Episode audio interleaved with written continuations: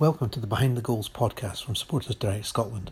I'm Alan Russell, and in this series, Andrew Jenkin and I will meet people who sit behind the goals at clubs around Scotland, England, and further afield and talk to them about the issues that affect the beautiful game off the pitch.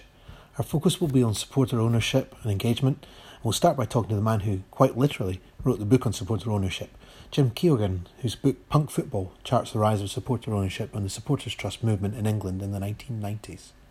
Later in the series, we'll speak to people that support their own clubs around the UK and Europe to understand the journey they've been on and the issues they face now, and discover the secrets to successful supporter engagement.